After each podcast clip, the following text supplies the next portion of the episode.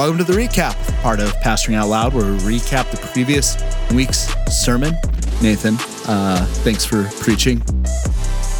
Uh, give us an overview, 60 seconds. What's Sure. Genesis 42 about? Yeah, Genesis 42. Uh, it's kind of midway through the story of the life of Joseph. So it was really exciting to kind of get this crossroads where we've been looking at Joseph for the last three chapters, and all of a sudden we jump back and we're brought back to Jacob and his brothers. And it's this coming together of Joseph and his brothers and a lot of fulfillment of dreams that had happened. The famine is taking place. The brothers come and have their first bowing before him.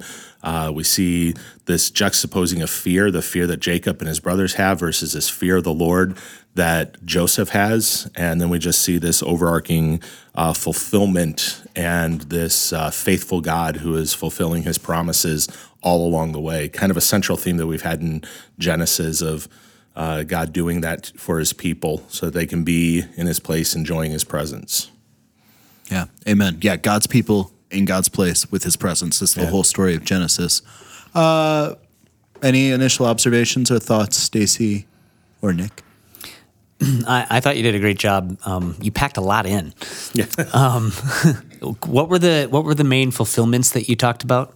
Yeah, yeah. So the uh, the fulfillments that happened, it was connected to um, the the dreams, is what I talked about. So, well, two of them were the dreams. So one was the fulfillment of that there would be a famine, that there was this famine that would happen, and connected it to the fact that. Um, it was the Lord showing this pagan nation and this pagan god king, as the Egyptians would have viewed him, that his word is true. Um, the assurance that what he said is coming about. Uh, and then there was a fulfillment of the brothers that were coming to uh, bow before him. And then the uh, third fulfillment was harkening back all the way to Genesis uh, like 15 or 16, where God promised to Abraham that they would end up leaving the promised land for a season, but would return uh, because the sins of the Amorites had not been complete yet. So it was uh, those were the kind of the things that we saw in in that passage. What would you say to someone who would say to you, This sounds like an awful lot like other things? Why are our sermons so repetitive? what would you say about that? Uh, I would say there's themes in the scriptures that are repetitive, and that's the beautiful Oh, you blame thing. God. oh, I see. It's okay. God can take it. he has a plan. He has a purpose literally for his word. That was one of the key things that I gave as kind of an application and takeaway was the the word of God is there to guide us. And so when we see those repetitive natures, it's the Lord affirming again and again and again, I am up to something. I am showing you something. There is a repetitive nature to this, but when it's a promise as strong and as sure as what we have seen so far in Genesis, we need that repetitive nature. We need to be reminded week in and week out of those promises. Mm-hmm. and especially within a book you know we're preaching through genesis through a book and so there's going to be with the same author there's going to be themes that he's communicating all the way through mm-hmm. so Yeah. Amen. right. I, I actually wasn't there, That's so I missed it, and I haven't had a chance to listen to it yet. But I did hear that some of the teens, especially, were really keyed in. You know, maybe because of just being their youth pastor, or like just someone different. Um, so that's encouraging. But I was wondering, maybe you addressed this in your sermon, but why do we think that God kind of slowed the story down to go through this, like the brothers back and forth, back and forth? You know, for the next how many chapters? Like, Yeah. why highlight this story? Yeah, I, I, I didn't directly tackle that, but in studying it, why I think it happened is it is this coming together. We are beginning to see after. I mean, we really don't know how far into the famine his brothers came to him. Mm-hmm. So anywhere from fifteen plus years Yeah. of his life since he left them. And what we have is this is the beginning of this transition. The nation of Israel is going to move to Egypt eventually, which we're going to see. And then it's going to be this incubation period where they're going to grow into this large nation. And so I think why we slowed down is we're seeing this culmination of these people coming together. You have Joseph, who we've looked at for three chapters now. We see his life, we see his love for the Lord. He recognizes God has been faithful with him all throughout his life, even in the naming of his sons, which we looked at the week before.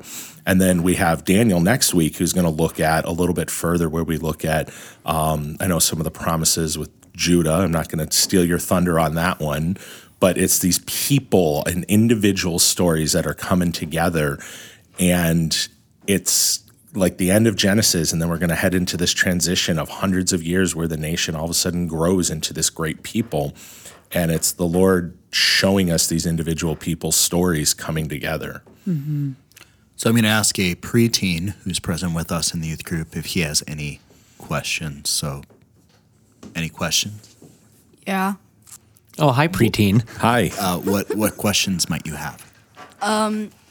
So Nathan, um, so did you um, focus on this sermon to? Um, did you focus on it since you're the youth pastor on teens or just general audience in general? Uh, that's a good question. Uh, for myself, I'm always, when I'm teaching you or anybody in the youth, I want to teach the same biblical truths, no matter who's listening.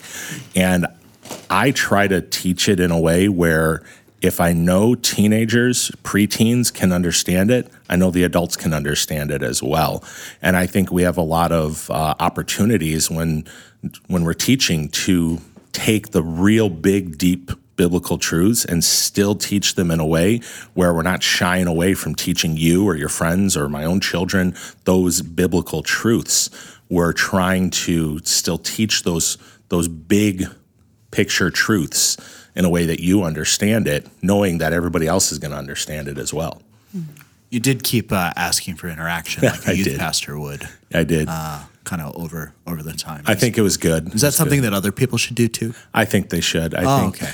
I, I know in a couple weeks Bruce is going to be preaching, and he I asked mean, me if he should dig each, into it. Each according to their own personality. true, true. Come on, guys, interact We're with not- me. we're I'm not the gonna worship force. pastor. Come on, guys, interact with me. I'm the membership pastor. It doesn't exactly. That, that is a little bit more youth pastory. We do have a lot of bantering back and forth in youth group when I'm teaching. I mean, you didn't pull out like you know a Mountain Dew and like a sock and say like, "This is kind of what it's like right now for Jacob." He's kind no. of chugging a Mountain Dew through a dirty sock. No, No, that was camp's next week when that camp's happens. Yeah. oh, that better not happen. Yeah, again. that I hope happened. not I will hear either. about it. I will hear about it. Good. Any other observations about uh, the Well, sermon or the text? I mean, you just you gave several personal, like practical application takeaways. If you were going to say, what's the main application takeaway from this passage? What did you What did you say? Yeah, the, the the main one that I was hoping would land on people um, was the connection of God is being faithful, um, and the one verse that I went to from the new, from the New Testament was being confident of this that He who began a good work in you will bring it to completion in the day of Christ Jesus our Lord. This reminder that He is the faithful one, even if we feel like we're hanging on by a thread and we can barely muster up the words to say, I believe, but help my unbelief. It's okay. He's the one who has the sure and steady grasp on us. He is the one who will fulfill what He has promised He will do. That is good news indeed. Yes, it is. Amen. Nathan, thanks again for preaching. Yeah.